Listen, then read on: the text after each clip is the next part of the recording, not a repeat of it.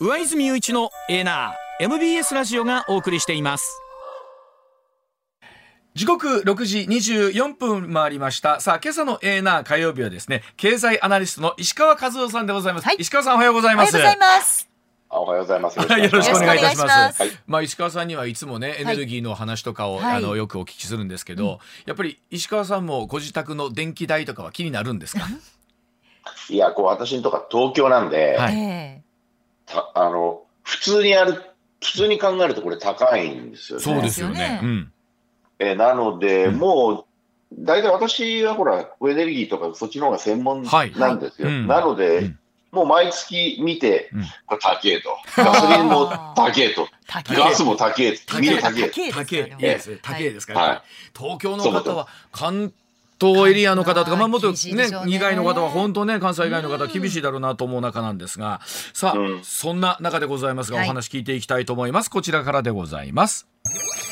さあ福島第一原発の処理水の海洋放出中国はどうして反発しているんでしょうか、さあ政府この夏にも東京電力福島第一原子力発電所で貯蔵する処理水の海洋放出をめ始める計画を進めています。原子力規制委員会は7日放出設備の安全性を評価する使用前検査について合格に相当する終了書を東電に交付いたしました。国際原子力機関はすでに海洋放出が国際的にな安全基準に合致すると認めていまして必要な条件はすべて整っています。この中でも中国政府は強く反発しているということですが、はい、この辺りの話を伺っていきたいと思います、うん、あの石川さんまずこの海洋放出なんですけども処理水のどのタイミングぐらいになるんでしょうかね、うん、この夏って言われて、はい、そうそう。いやそれがね、はい、夏夏じゃなくて、夏頃。ゴロ？ゴロ。ゴロ。夏と夏頃は全然違うんですね。まあまあ確かに。夏。夏と夏頃。あのね、要するに、だって夏っていうのは、普通に日本の暦で言ったら、6、7、8でしょ？まあ、イメージそうですね。そうですね。9月はね、夏では暑いんですけどね。暑いけど、分けると秋かな、みたいな。そうそう、まあ秋ぐらいじゃないですか。ほら、今私秋ぐらいって言ったでしょ？だから、こういうふうに日本語って急に曖昧曖昧ですよね。僕はもう、大体ほら、私そっちの方の人間だから、あのこれ、最初に夏頃って言ったのって確か官房長官なんですよ、ね、ああ、そうなんですね。はい。だけど官房長官という方もそうなんですけど、大臣クラスの人っていうのは、うん、自分じゃそういうこと言いませんので、やっぱりこう事務方が決めたものを、そねはい、そのまま発表するわけじゃないですか。うん、その時に原稿にね、夏じゃなくて夏頃って書いてたから夏頃なんですよ。で、えー、でこれはね、やっぱりね、あの、ある種ね、少し曖昧にし幅を持たせた表現なので、まあ、極端なこと言ったら秋なん秋も OK なんです夏頃ということは秋頃でも OK ということなんですね。なるほどな。だからさすがに冬まではいかねえだろうなと思ってます、私は。これ、あの、もうほぼほぼ決まってるんですかね、日程っていうのは。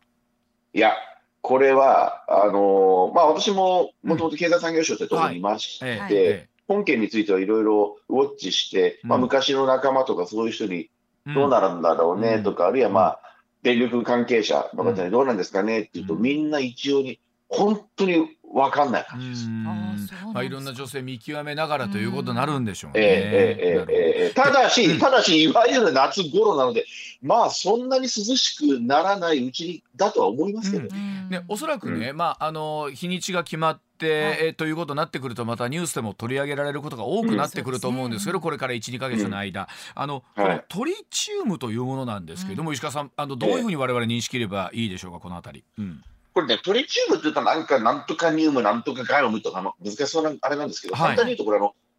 原子番号1番ってあの水素ですよね。我々が理科の時間とかで習った、水素の仲間でして、三重水素って言って、うん、あの、ちょっと、ちょっと科学的な話をすると、水素っていうのは、はい、あの、えっ、ー、とね、まあ、要するに原子、あの、陽子と電子っていう、まあ、なんていうの、あれが一個ずつなんですけど、はい、そこに中性子っていうものがポコンと2つくっついてるんですよね。はい、これがそのトリチウムってやつで三重水素って言われてて、うん、まあ、水素の仲間で、まあ、そこら中にあるもの、うん、なので、うん、実はその、あんまり聞いたことないと思うんですけど、皆さん、はい、この問題が起こるまで。だけど、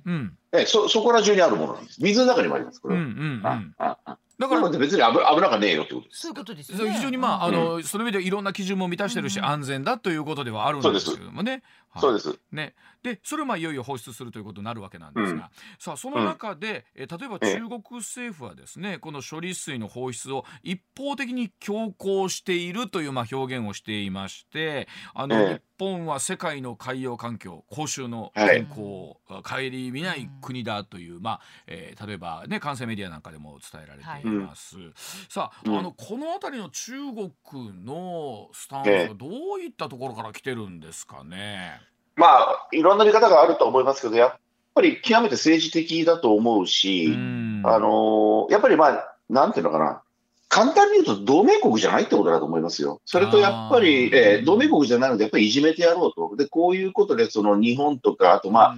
その向こうのアメリカやヨーロッパを見てると思うんですよね。そういうところでこいつらとんでもないことしてるっていうのを、この中国の政府の例えば外務省の報道官なんかね、よく出てくる報道官の方いますよね。彼らは一体誰に向かって言ってるかというと、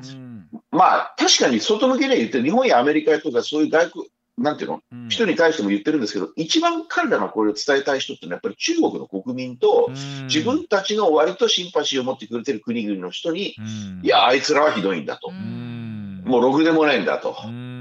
いうことをこう伝えたい。そうやってやっぱりこう政治的駆け引きの一つだと思いますよ。だって科学的にはもう安全だっていうのも、それは IAEA も含めて、もう、まあ IAEA ってのは国際機関ってね、ああるんですけど、そこがこう、認めたということと、それと別にそこじゃなくて、こう科学ってのは一つしか答えがないじゃないですか。うんうん、もうそこはもう、ねはい、もう大丈夫っていうふうに分かっているにもかかわらず言うというのは、うん、それはもう科学的な話じゃなくて、うん、精神的、政治的なものだと思えば、思って差し支えないと思うんですよ。一方であの例えば反対していた韓国もですね今今 YouTube の広告でですね、えー、えー、この処理水の海洋放出韓国にとって危険ではないという今度は、うん、えー、メッセージに変わってきてますもんね、こちらはね。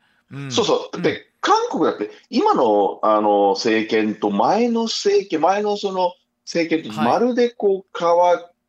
るじゃないですか。変わるじゃない。ですか。いや、だから、だから政治なんですよ。そうで、ね。これについて言うと、やっぱり前の政権と、ムン・ジェインさん、前のね、ムン・ジェインさんの時は、やっぱり反日なんですよね。反日ということでもって韓国国内の政治を仕切るという、そういう手法で、まあ韓国ってのは戦後そういうやり方多いですけれども、はいはい、今の、今のヨンさんは、うん、えー、これは全く違ってて、日本をどっちかというとこう、味方につけることによって、うん、多分ね、僕は狙いはね、やっぱり科学的に正しいっていう自分の認識をその中国やロシア側じゃなくて、欧米側、日本側にこう寄ってるという、うんうん、そういう政治スタンスであるのと、あとやっぱり韓国国内で、うん、えー、そういうふうに例えば福島のやつは大丈夫ですよと言った方が、韓国国内でのメリットが大きいってことだと思うんですよ。もうそうやってやっぱりね、うん、そうやってやっぱり自分、自国、皆さん自国のことを考えるんで、そうなると今の政今の韓国の政権は、うん、これは福島で大丈夫だと言わ逆に言わないと困るんですよ。向こうでも風評が起きちゃって、例えば、ね、F の報道でもって買い控え起きてるじゃないですか。だからそれは韓国にとって損するわけなので、なので、いや、これはちゃんとしたことを言おうという、そういうことだと思うんですね。まあ、その風評みたいなところで言うとね、例えばあの、EU がですね、日本の、あの食品の輸入規制、いわゆる完全撤廃するということになりましたけれども、これなんかでも10年かかりましたもんね、結局ね。ね。12年かかりましたもんね。うん、まあやっぱりそれはヨーロッパってのは、特にその日本の福島の前に、86年、1986年にチェルノブイリ。っていう、あの、まあ、旧ソビエト、今でいうところのウクライナですよね。うん、それは、あの、福島よりもはるかに自分たちに近いところで原発事故が起きて、それで、まあ、その時も大変な風評だとか、そういった、まあね、えー、実害がこう、特に経済的な実害が出たんです。あの、放射能による被害というのはそんなになかったんですけども、経済、むしろその風評とか、そっちに苛まれたので、やっぱり、そういうことからすると、ヨーロッパの人々っていうのは、日本、ひょっとすると、うん、おその原発事故に対してすごくね、あのビビッドなあれを持っているので、こうやって福島についても、このぐらいの時間が必要だったのかもしれませんね。なるほどあの、うん、それで言うと例えば今回の処理水の件に関してね、うん、公明党の山口代表が、うん、その海水浴シーズンは避けた方がいいんじゃないかっていう話、まあ、それでニュアンスのメッセージ出して、まあ、後にこれあのそういった意味で言ったんじゃないんだということも含めてあったんですけれども、はいねはい、この辺りの一言一句やっぱりデリケートになりますよね本来ね。そうですよね、だって海水浴シーズンダメとか言ったら今年もダメだし来年もダメだしずっとダメじゃねえかって話なんで、ね、ノーレット、ノーレットらサーファーどうするんだとかね、うん、えー、今いろいろこう言うじゃないですか。だからこれは多分山口代代表は、これね、多分本当にポロッとうっかり言っちゃったなと思うんですよ。あの政府が夏頃っていう発言をしたときに、夏、やっぱりこれ、公明党だって連立政権とか言ったって、やっぱり自民党といろんな関係があるわけじゃないですか、他のところでね。そうすると、そういう、そ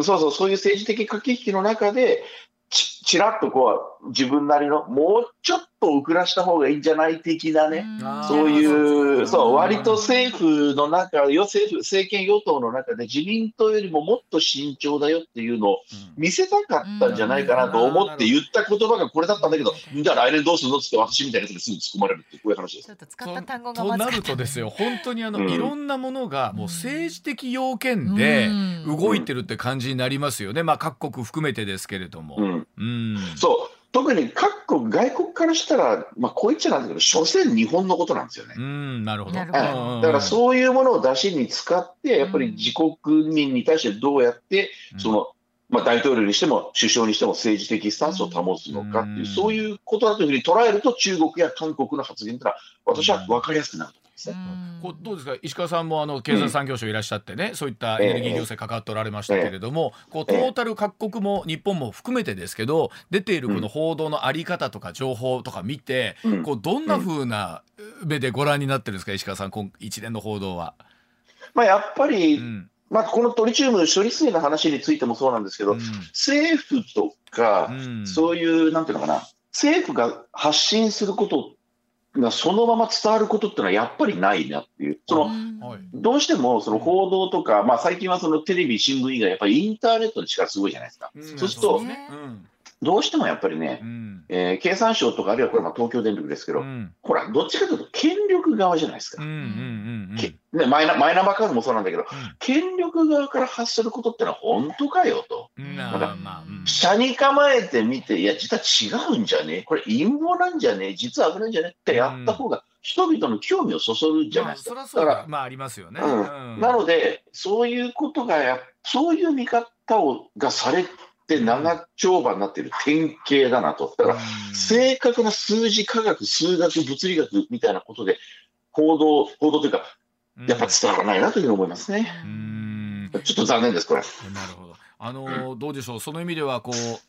もういよいよ東日本大震災がね発生からもう12年ということで、うん、まあそれこそ福島第一原発の廃炉も含めてということになるんですけどここまでで12年かかっていてそこまでの道のりとまだまだ長くなりそうな感じありますよね。うん、あのね、うん、廃炉の実際の作業っていうのは本当にその現場の作業なので、しかもそのほらあの要するに核燃料が溶け落ちたデブリなんて言われるじゃないですか、はいはい、そういうものが溶け落ちてあの下にありますよみたいな話ってのはもう世界中でここだけなので初めてのことなので、はい、それについては時間かかるというのは私は分かるんですけれども、はい、東日本大震災から MG もおっしゃったように12年経ったともうそのね、一回りじゃないですか。ね人立ちましたねっていう時に、まだその処理水のことぐらいでこういうふうになってるっていうのは、僕はね、うん、最終的には日本の政治というか、うん、あの行き過ぎた民主主義で、あるいは行き過ぎた言論の自由でもって、もう、うん、なんていうかな、もう言論じゃなくても方言ですよね。もうそんなような感じでもって、そこをね、政治家がね、あのこの小選挙区制で選ばれた政治家がね、それを超越できない、説得できないっていう日本の政治が本当弱っちいなと思うんですよ。まあ、もちろんその言論の自由とかとい。うのを守らなければならないところではあるんですけれども、うん、本当に今まで以上に情報の数がね、ね。発信されてる文字数が多いです。はいうん。うん、それこそ正しいものから、いわゆる陰謀論だったりとか、いろんなお話まで含めてということになるわけですね。うん、そうそういったものをねちゃんと政治家がね、こう選ばれたんだろうと堂々と、だけどなんかやっぱ選挙っていうことがちらつくとなんかみんな言いにくいとかって本当ね、まあ、あのこれね与党だけじゃなくて野党の議員さんもそういうふうに言う人が本当多いんですけど、だけどねこれいつまでも続けたらね、これ例えば処理水1個でこんなことやってるでしょ、うん。あの、今日の話題じゃないけど、これマイナンバーカードだってこれ定着しますよ、これこのことですから、本当に。まあ、本当にそう思う。確かにあの不安って煽り始めればいくらでも不安になるし、はいうん、収めようとすると今度はかえって炎上するみたいな、本当に難しいところであると思いますけれどもね。なるほど、はい、そうですね。はい。ではあ続いてこちらでございます。はい。時刻6時39分になりますさあ日本とサウジアラビアの首脳会談えエネルギー構想を実現することで合意したようでございます中東3カ国を歴訪している岸田総理なんですが訪問先のサウジアラビアに到着をいたしました。その後ムハンマド皇太子との首脳会談に臨みまして脱炭素化に向けてエネルギー分野の協力を確認したほか外交安全保障分野の交流を促進するために外相級の戦略対話に新を新たに設けることで一致いたしました。今後 UAE カタールとの訪問も予定しているということなんですけれどもさあ今回のまずは岸田さんの中東訪問、うん、というのを石川さんどんなふうにご覧になってらっしゃるでしょうか？あのまあやっぱり政治的な話で言うと、うん、その中東ってのは日本に石油とか天然ガスとかそういった化石燃料ですよね、はい、そういったエネルギーを供給してくれている、はい、まあビジネスなのでこっちが一方的にへりくだる必要はないんですけど、うん、一応その日本にはないものを持っている人たちなので、うんまあ簡単に言うとね、まあ、定期的に行ってご機嫌取っとかな取っておいたらいいんですよ、これ。あとあので今、なんかデータ見たら、うん、日本が中東からですね、依存している石油は見ると97%。そうそう。いや、それこそおっしゃるように向こうがもう蛇口止めるぞって言っちゃうと、それは、まあ止めないけども、やっぱそこのご機嫌を伺っときたいはあるということなんですね、やっぱりね。まあ、これはね、ご企業考えちゃったらなんかへりくだってる感じなんですけど、定期定期的にやってることなので、私はそんなにおかしな話だとは思わないんですけども、ただね、ただこの中東依存度、今97%とおっしゃったじゃないですか。これね、実はね、本当に止められた時があったんですよ、1970年代に。2回あったんです。これ、オイルショック。オイルショック。はい。あれはもう私は小学校1年生だったんですけど、本当にパニック状態で、あの僕ら覚えてます？よ、うちの母がね、本当にね、トイレットペーパーを山積みで買ってきて積み上げてて、これ、これ何に使うの？って聞いたら、いや、トイレ普通に使うの？よって言うか、いや、そんなことは分かってない。なんでこんな買ってきたの？って言うと、だってね、我々オイルショックの頃のこう画面を、なんていうの、テレビなんかこれよくあるじゃない？ですか、昔こうでした。あれってまあ白黒とカラーの今ほどのカラーじゃないけど、だけど、そのスーパーでもって、そのお母さんたちがね、はい、お母さんたちが、ものすごい買い物でもって、本当トイレットペーパーを買いあさってるみたいな画面って、今でね、放映されるじゃないですか。だから、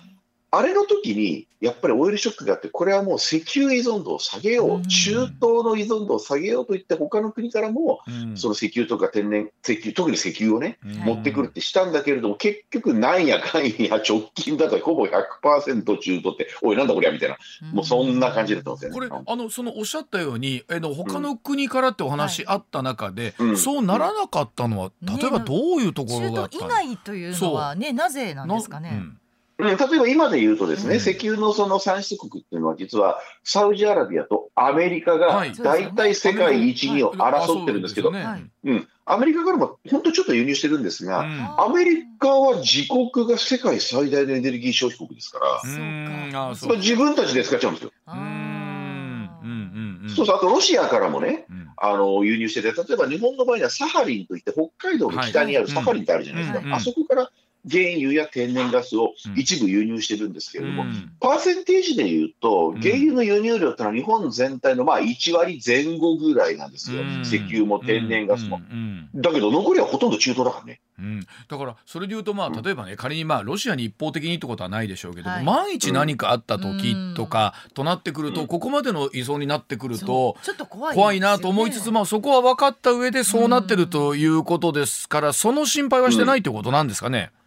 いや、これはね、うん、ずっと心配です。だって本当何が起こるか分かんないじゃないですか。まあ、か地球の、日本から見たら地球の裏側だし、特にオイルショックっていうのは、うん、2回やってるんで、うん、なので、だからほら、例えば原子力にしても太陽光にしても風力にしても再生エネルギーにしてもあるいは石油以外の、まあ、石炭とか天然ガスとか、そういうエネルギーを石油に一辺倒だけにしないで他のものも使いましょうということで1970年代から今まで半世紀やってきたんだけれども、あの電気についてはね、石油火力ってのは本当に減ってきてるんですよ、うん、日本では本当にもうほとんど石油火力ってのは統計上ないんですけれども、はい。だけど、例えばね、皆さん乗る車、ガソリン車でしょ、もうほとんどガソリン車でしょ？そうです。うん船もほとんど油ですよね、うん、飛行機もほとんど油ですよね。うん、っていうことで、特にその1970年代から日本もそうだけど、世界中、運輸部門っていうのはもっと経済が大きくなってきたんで、もっともっとその陸運も空運も海運も増えてきた、これ、ほとんどオイル、石油なんですよ。と、うん、いうことで、減ってないんですよ、増えてるんです。ねそれでいうとそのガソリン価格がねまたまたこう上がってきているのがあってその補助金の問題を含めてなんですけど、このガソリンの値段っていうのはどうなんですか、もうこの辺りのところから下がんないんですか？いやこれはねやっぱり一番最近のね、えー、ここ1年ぐらいのガソリンとか、あるいはまあ軽油なんかもそうなんですけど、はいはい、ガスなんかもそうですが、うん、これの高騰という直接原因はやっぱりロシア・ウクライナ戦争ですね。あれでもってロシアが、そのロシアってほら、ロシアってのはね、うん、石油とか天然ガスとか石炭のもう本当に産出国な、はい、世界有数の産出国なので、そこがトンパチやっちゃうとですね、うん、もういろんな影響が出ても高くなっちゃうんですよね。はいうんうん、で、その影響がまあガソリンとか電気とかガガソリン、あの、都市ガスとか日本、LP ガスとかね、日本だと来てるんですけど、これね、端的に言うと、今の戦争状態が沈静化するまでは、下がりようがないですよね。本当に。もっと言うとじゃあ、例えばまあどんな形で停戦があるのか分からないですけど、はい、そうなってくると落ち着くんですか？やっぱり。まあだけど、一旦その高くなっちゃったものを今度そう簡単に下げますか下がりますかというと多少は下がるかもしれませんよ。だけれども、これね本当にそのロシア、ウクライナが停戦ないしは休戦状態になって落ち着きましたと、で石油とか天然ガスとか石炭の流通ルートが元に戻る戻りますかっていうとね、うん、いずれは元に戻ると思うんだけど、うん、そんな簡単に戻らないですよ、すぐには戻らないで結局あのそこには数か月はやっぱ要するわけですよね、うん、仮に落ち着いたとしてもということですうん、まあ数か月で落ち着いたらまだましでね。あまだそうですか。年単位ですか、うん、だってねやっぱりねそのあの、船で、これ、飛行機じゃなくて船で動かすじゃないですか。そうですよね。うん。船ってそんな速くないでしょ？そうするとね、船のそういう世界的な動き見てそんな簡単に、じゃあロシア、ウクライナ、つまり2022年の2月より前にそんな戻りますか？ってこんな向こうだって、向こうには向こうの事情があるわけで、そうするとね、やっぱり私は時間かかるんで、この補助金が今だんだんだんだんこれ低くなってるんですよ。ね。これは結こう、それこそさっきの夏頃じゃないけども、はい、あのね、これは冬頃の話だと思うんですけど、うん、こうまたぐっとくると思いますよ、ね、値段は。そうですよね。例えば政府が今、あの元売りにね、41円という形で、はい、あの出していた時期もありましたけれどもさ、その例えばトリガー条項とかありますけれども、例えばこの補助金のあり方ですよね。そのどういうふうになっていくんですか、今後、このあたりなんですけれども。はい、あの今、トリガー条項とおっしゃったのは、うん、結局、ガソリンにはもう半分ぐらい税金、ガソリン税があって、そ,、はい、そのガソリン税を安くするというのがトリガー条項というやつで、はい、そのトリガー条項を発動、つまり減税という手法を政府は取らなかったんですよね。でなんかその代わり補助金を上げましょうということで、結果的にそうですね、今、おそらく東京とか大阪だと、リッターあたりレギュラー160円の後半ぐらい、うん、70円ぐらいになってて、うん、これなくしたら多分190とか200円超えちゃうぐらいの値段だと思うんですけど、これね、これね、結果的にトリガー条項だろうと補助金だろうと、われわれがその受け取る、買うガソリンの価格っていうのは、えー、トリガー条項を発動しようが補助金を出そうが、結果的に同じであればいいとは思うんですけれども、はいはい、しかし、この補助金をいつまでも出し続けるかというと、これあの、国会を通った予算でもって措置されるんですよね。うんうんうん、じゃあまたこれね、下がらないからって、今度また予算組んで、はい、えー、わざわざ国会を通してやりますかと言われると、うん、この手法をずっと続けるかといったら、こんな面倒くさいことをやるんじゃなくて、私はやっぱりいつかはね、トリガー条項を発動して、一旦もう税金下げちまえと、はい、そうすればいちいちここからが通らなくて、ね、これ、うん、うん、あ下がってる、下がったままじゃないですか。うん、だからね、これ、でもね、政府はね、うん、これ自民、自民党もそうなんだけど、減税ってしたくないんですよね。やっぱりそこあるんですよね。そう、つまりね、これはね、あの、補助金っていうのは期限が来たらやめられます。はい、だけど、はいうん、減税っていうのはね、一旦減税すると元に戻せない、はい、トラウマがあるんです戻しにくいでしょうね。そうそう。だからやりたくないということで、まあ仕方なく補助金ってことなんでしょうけど、だけどね、そんなこと言って、だから、それがさっきの処理水のあれで言ったように、ちゃんと政治家が説明すらいいじゃんかと、国民に対して。これこれもう期限でもってトリガー条項で減税するのは半年間ですよとか、1年間ですよとか、原油価格が落ち着いたらもう一回税金を元に戻しますから、皆さんまあ勘弁してくれると。ね。うん。だから、そういうことをちゃんと与党が一丸となって説明すればいいんですけど、これがようやらないんですよね。うん。なんかそのあたりが日本の政治。ねまあ、確かにでもあの、いよいよ25円とかっていうのが本当にこう減税がなくなってね明日から上がりますっていうとまたガソリンスタンドの前にびっくりするぐらいの長蛇の列ができるでしょうねね。できるってこともあるでしょうし。まあ、だけどね、それも言っとけですあらかじめ。いや皆さんね、きっとそうやってパニック半分パニックぐらいパニック状態になってガソリンスタンド並ぶことがあると思いますと、うん、あるんだけれども、1週間ぐらいしたらなくなっちゃうんだよ、うん、ね、そういうこともなくなるから、落ち着くから、皆さん、その1週間ぐらいは耐えてねって言いやいいのに、ね、でも言わないですよ。あの今の現状だけ見てると結局おっしゃるように、そのやっぱりロシア・ウクライナの情勢がある程度落ち着くまでは、えー、ガソリンの値段というのはこの辺り今の170円前後みたいなところでまだしばらく進みそうだってことですかね。あの補助金を増額しなきゃね。増額しなきゃ、うん、うん、あとは補助金の増額があるのかどうか。そう、つまり補助金をもらうというと、なんかすごくばらまきみたいで聞こえが悪いんですけど、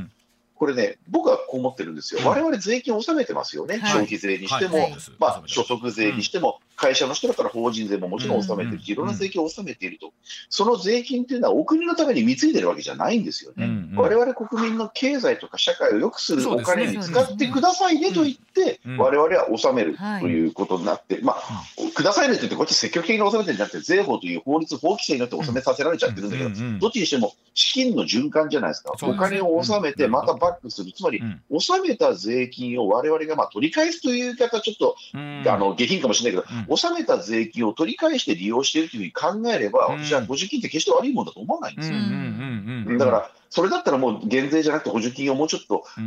情勢に応じて下げてもいいんだけれども、今回みたいに高くなった時にやっぱり苦しいから、やっぱり元に戻補助金の率をもうちょっと僕は元に元に戻すのは上げてほしいなと思いますよ。お知らせに続いてなんですが、はい、今度はあの今ね自宅で、えー、電力の自給自足ができるんじゃないかというお話があるそうでございまして、お知らせの後そのあたりの話聞いていきたいと思います。上泉雄一のエナー MBS ラジオがお送りしています。時刻6時57分回りました。続いてこちらでございます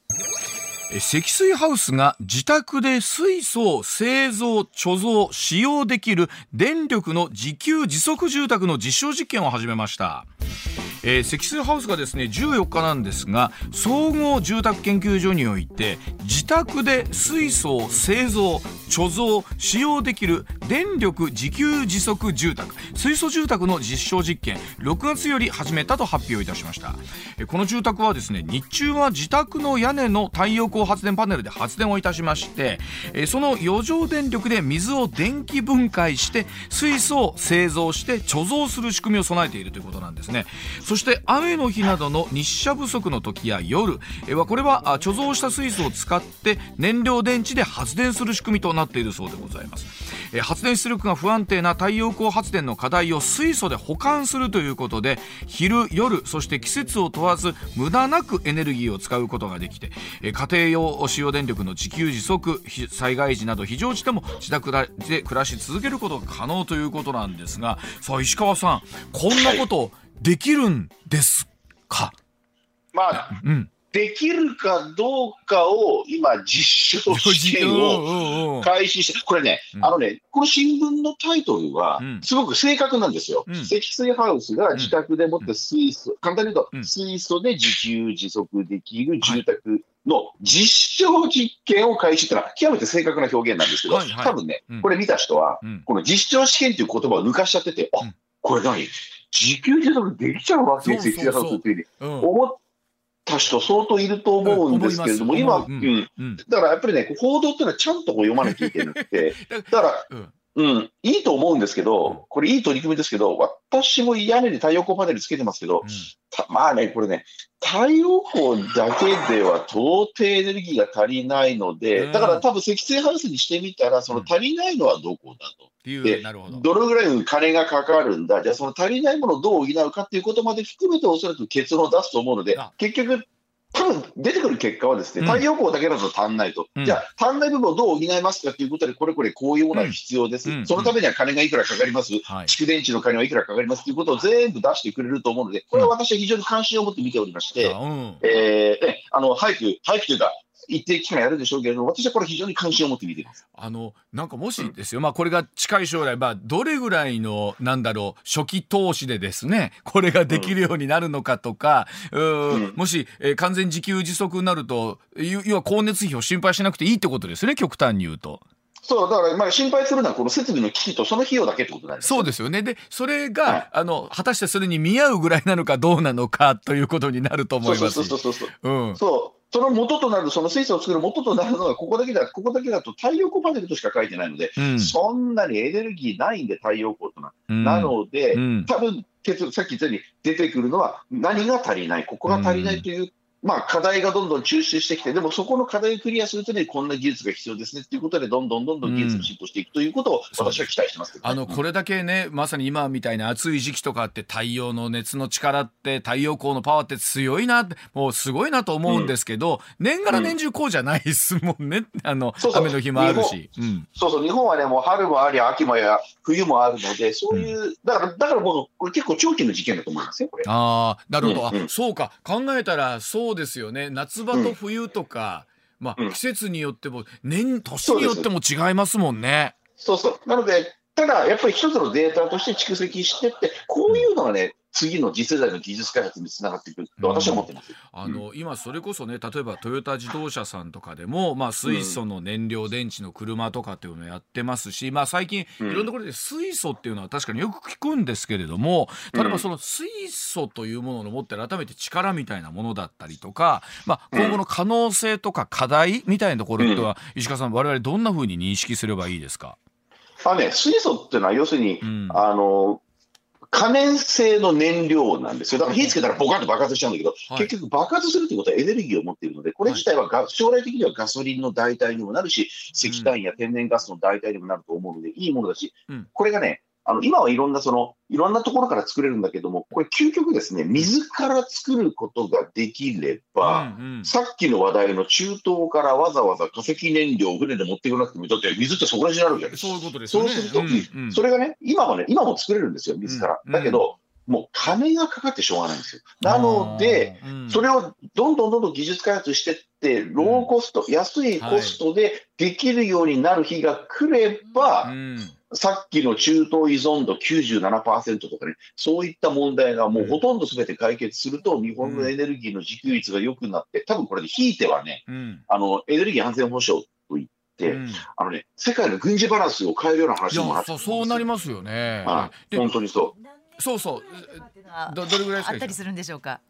何？何年後っていう見通しなんていうのは立てたりするんですかね。うん、えっとね、一応ね、まあ、政府全体としてこれ取り組んでして、世界中でもこういろんなね、先進国なんか取り組みやってるんですけど、はい、だけどね、みんな楽観的な数字で2040年代とか言ってるんですけど、まあ、2040年代って言ってるってことは、そこから20年ぐらい先なので、多分、うん、多分今2050年代とか、その頃にならないと、水か。ら簡単に作れるようにはならないんじゃないかなと思います。え、2050年代？え、50年代ってことは今から何年後 ?30 年後？たち生きてるかどうかって感じただ、ただね、ただね、はい、30年後ってあっという間に来ますよ。だって皆さんね、今、平成34年でしょ、うん、平成の、平成4年ってついこの間じゃないですか。平成4年。はい、だけど今、令和5年だから、平成34とか35でしょ？はい、そうすると、その期間なんですよ。だから、ある意味あっという間。そうか。あの、平成の頃を思い出したら、あれから30年か。まあ、ただ、石川さん、ここからあとは生きてるかどうかっていう、あの、いや、まあ、多分ね、私の、私の場合は多分生きてるかボケてるか死んでるかどれかなので、まあ、あれですけど、まあ、皆さんどうでしょうか。はい。まあ、ですから、まあ、それで言うと、例えば我々の、まあ、子供の世代が、まあ、孫の世代ぐらいには一つはまあ見えてるということですね、そのあたりには。そう、だから我々の本当にこれから生まれてくるだろう孫の世代がバリバリの社会人になる頃には、ひょっとすると水素がローコストで出来上がっちゃってて、化石燃料依存度が話題にならない時代かな。っていうまあそうなると確かにあの相当将来ではないですよね。ねねうん、100年後、200年後となるともう全くもってピンとこないんですけど。そうですね。これは割と近い将来ですね。ああそう。でもまあ、そうやって思うとなんか悪い未来ではないのかなという気もしますけどもね。その話を聞いてるとね。ただそれまでの限り積水ハウスのこういった実験も含めてもっともっとデータを集めて技術開発をする投資しなきゃいけないですよ。なのでそういう計画を今ちゃんと政府政府も世界中も立てているので、それは期待してます。ね、なるほどわかりました。いや今日は非常にあの分かりやすくまたエネルギーの話いただきまして、はい、石川様で引き続きどうぞよろしくお願いします、ありがとうございました。ありがとうございました。ごめんください上泉雄一のエーナー MBS ラジオがお送りしています。ツッコミニュースランキング。時事問題から芸能スポーツまで突っ込まずにはいられない注目ニュースを独自ランキングでご紹介。まずは芸能スポーツです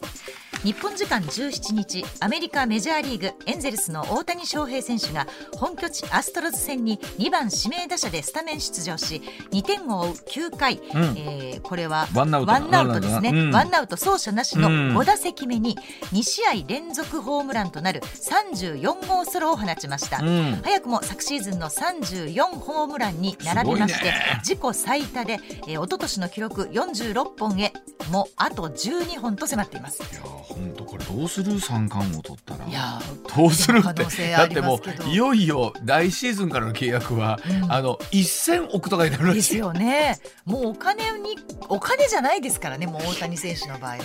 本当に。もうお金どうでもいい。どっかの会社のあのものすごい優秀な会社の1年間の売り上げとかです匹敵しますよね一人の年俸がね。すごいわ。すげえ、はい、すげえな。はいえー、続きまして、うん、17日に行われたプロ野球阪神中日戦で不振にあえいでいた佐藤輝明選手が、うん、初回のチャンスに6月16日以来、ねうん、47打席ぶりとなる先制の10号スリーランを放ちました、はい、入団から3年連続2桁弾となり、うん、えー、球団では田淵光一さん岡田彰信監督に続く3人目の快挙です、チームも連敗を3でストップうん。ラストゲームを4対1の勝利で締めくくり貯金11で前半戦を折り返しました。今のご理解いただき大丈夫ですか？いいですか？今の感じ。はい、あのあの本当最近ねスポーツ新聞とか見てても、はい、一言一句そうそうね やっぱりね。でもインタビューもねだからねいつオンが出るかねって聞いちゃうんですよ。あここでは出ないあ出た出たみたいなね。オンが聞きたくて聞いてるみたいな。いやでも本当はあの、はい、特にね、えっと、はい、2試合前のゲームの逆転負けがちょっとな負け方だってしかもその前の日次の日がね、はい、えー、0点に抑えられてたってんでもどうなることかと思ってたんですけど本当に快勝ということでなんとか前半ね。そね、まあ、それでも首位ですからねそうですよ。そうなんですよ。そうなんですやっぱりね、はい、でも、やっぱりあのテル選手が勝つとそうですね。打つとねやっぱりねって思いますね、ね、はい、えー、続きましては北海道苫小牧署は17日道交法違反、これは速度超過の疑いで、はい、えー、プロゴルファーの杉山智康容疑者30歳を現行犯逮捕しました。現場は最高速度が時速50キロですが、うん、時速94キロで乗用車を運転した疑い、うん、杉山容疑者は67キロしか出していないなどと容疑を否認しています、まあ、北海道ってスピード出しやすいですし、ね、それからあのプロゴルフの方って基本的に車でねあの移動される方も多いので乗る機会多いんですけれども、はい、この辺り注意していただきたいですね。すね。はい、うん、ではニュースランキング参りましょう。まずは第5位です。日本経済新聞がまとめた2023年夏のボーナス調査最終集計によりますと全産業の平均支給額が前の年と比べて2.6%増えて89万4285円だったことが分かりました。2年連続で過去最高を更新しましたが、うん、伸び率は前年の11.29%から縮んでいます。あの昨日もメッセージでね、ボーナスが3倍になりましたっていう方もいらっしゃって、うん、まあ、その意味では本当まあもちろん業種にもよるんでしょうけども、やっぱり伸びたという方多いんでしょうね。はい、はい、続いて第4位です。京都アニメーションのスタジオが放火され36人が亡くなった事件は18日で発生4年となりました、うん、殺人や現住建造物等放火などの罪で起訴された青葉真司被告45歳の裁判員裁判は9月5日から京,、えー、京都地裁で始まり、うん、来年1月25日に判決が言い渡される予定です。刑事責任能力の程度が争点で動機について被告が何を語るかが焦点になります。あの実この放火の中で事件の中で、はい、まあ、被告が一命を取り留めたにはどういう意味があるのかということを改めてこの裁判では感じるんでしょうね。はい、続いて第3位ロシアの国家テロ対策委員会はロシアとウクライナ南部クリミアを結ぶクリミア大橋でウクライナの特殊部隊による無人機を使ったテロ攻撃があったと発表しました。ロシアメディアなどによりますと2人が死亡したということです。クリミア大橋は2022年10月にも爆発が起こり後にウクライナ軍が攻撃したことを認めていました。もともとはそのクリミア侵攻というところからいろんなものが始まっているわけなんですけど、はい、このクリミア大橋っていうのは本当にまあねあのいろんなことが起こりますよね、ね、この橋が落ちる落ちないというところも含めてということになるんですけども、はい、続いて第2位。UAE= アラブ首長国連邦を訪問している岸田総理大臣はムハンマド大統領との首脳会談に臨みました。UAE が次世代エネルギーの拡大にも力を入れていることなどを踏まえ脱炭素化に向けた協力の強化などを盛り込んだ共同声明を発表しました。あこのニュースはこの後石川和夫さんにお話を伺っていきたいと思います、はい、では続いて第1位です東日本と西日本が高気圧に覆われ17日は気温が35度以上となる猛暑日が全国195地点で観測されました。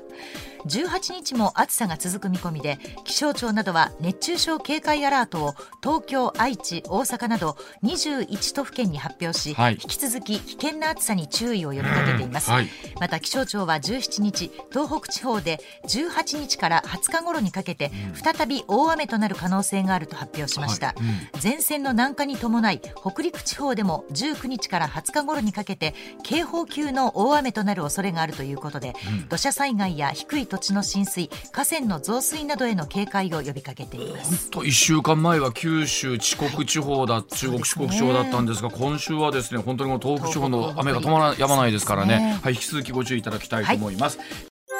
上泉雄一のエーナー MBS ラジオがお送りしています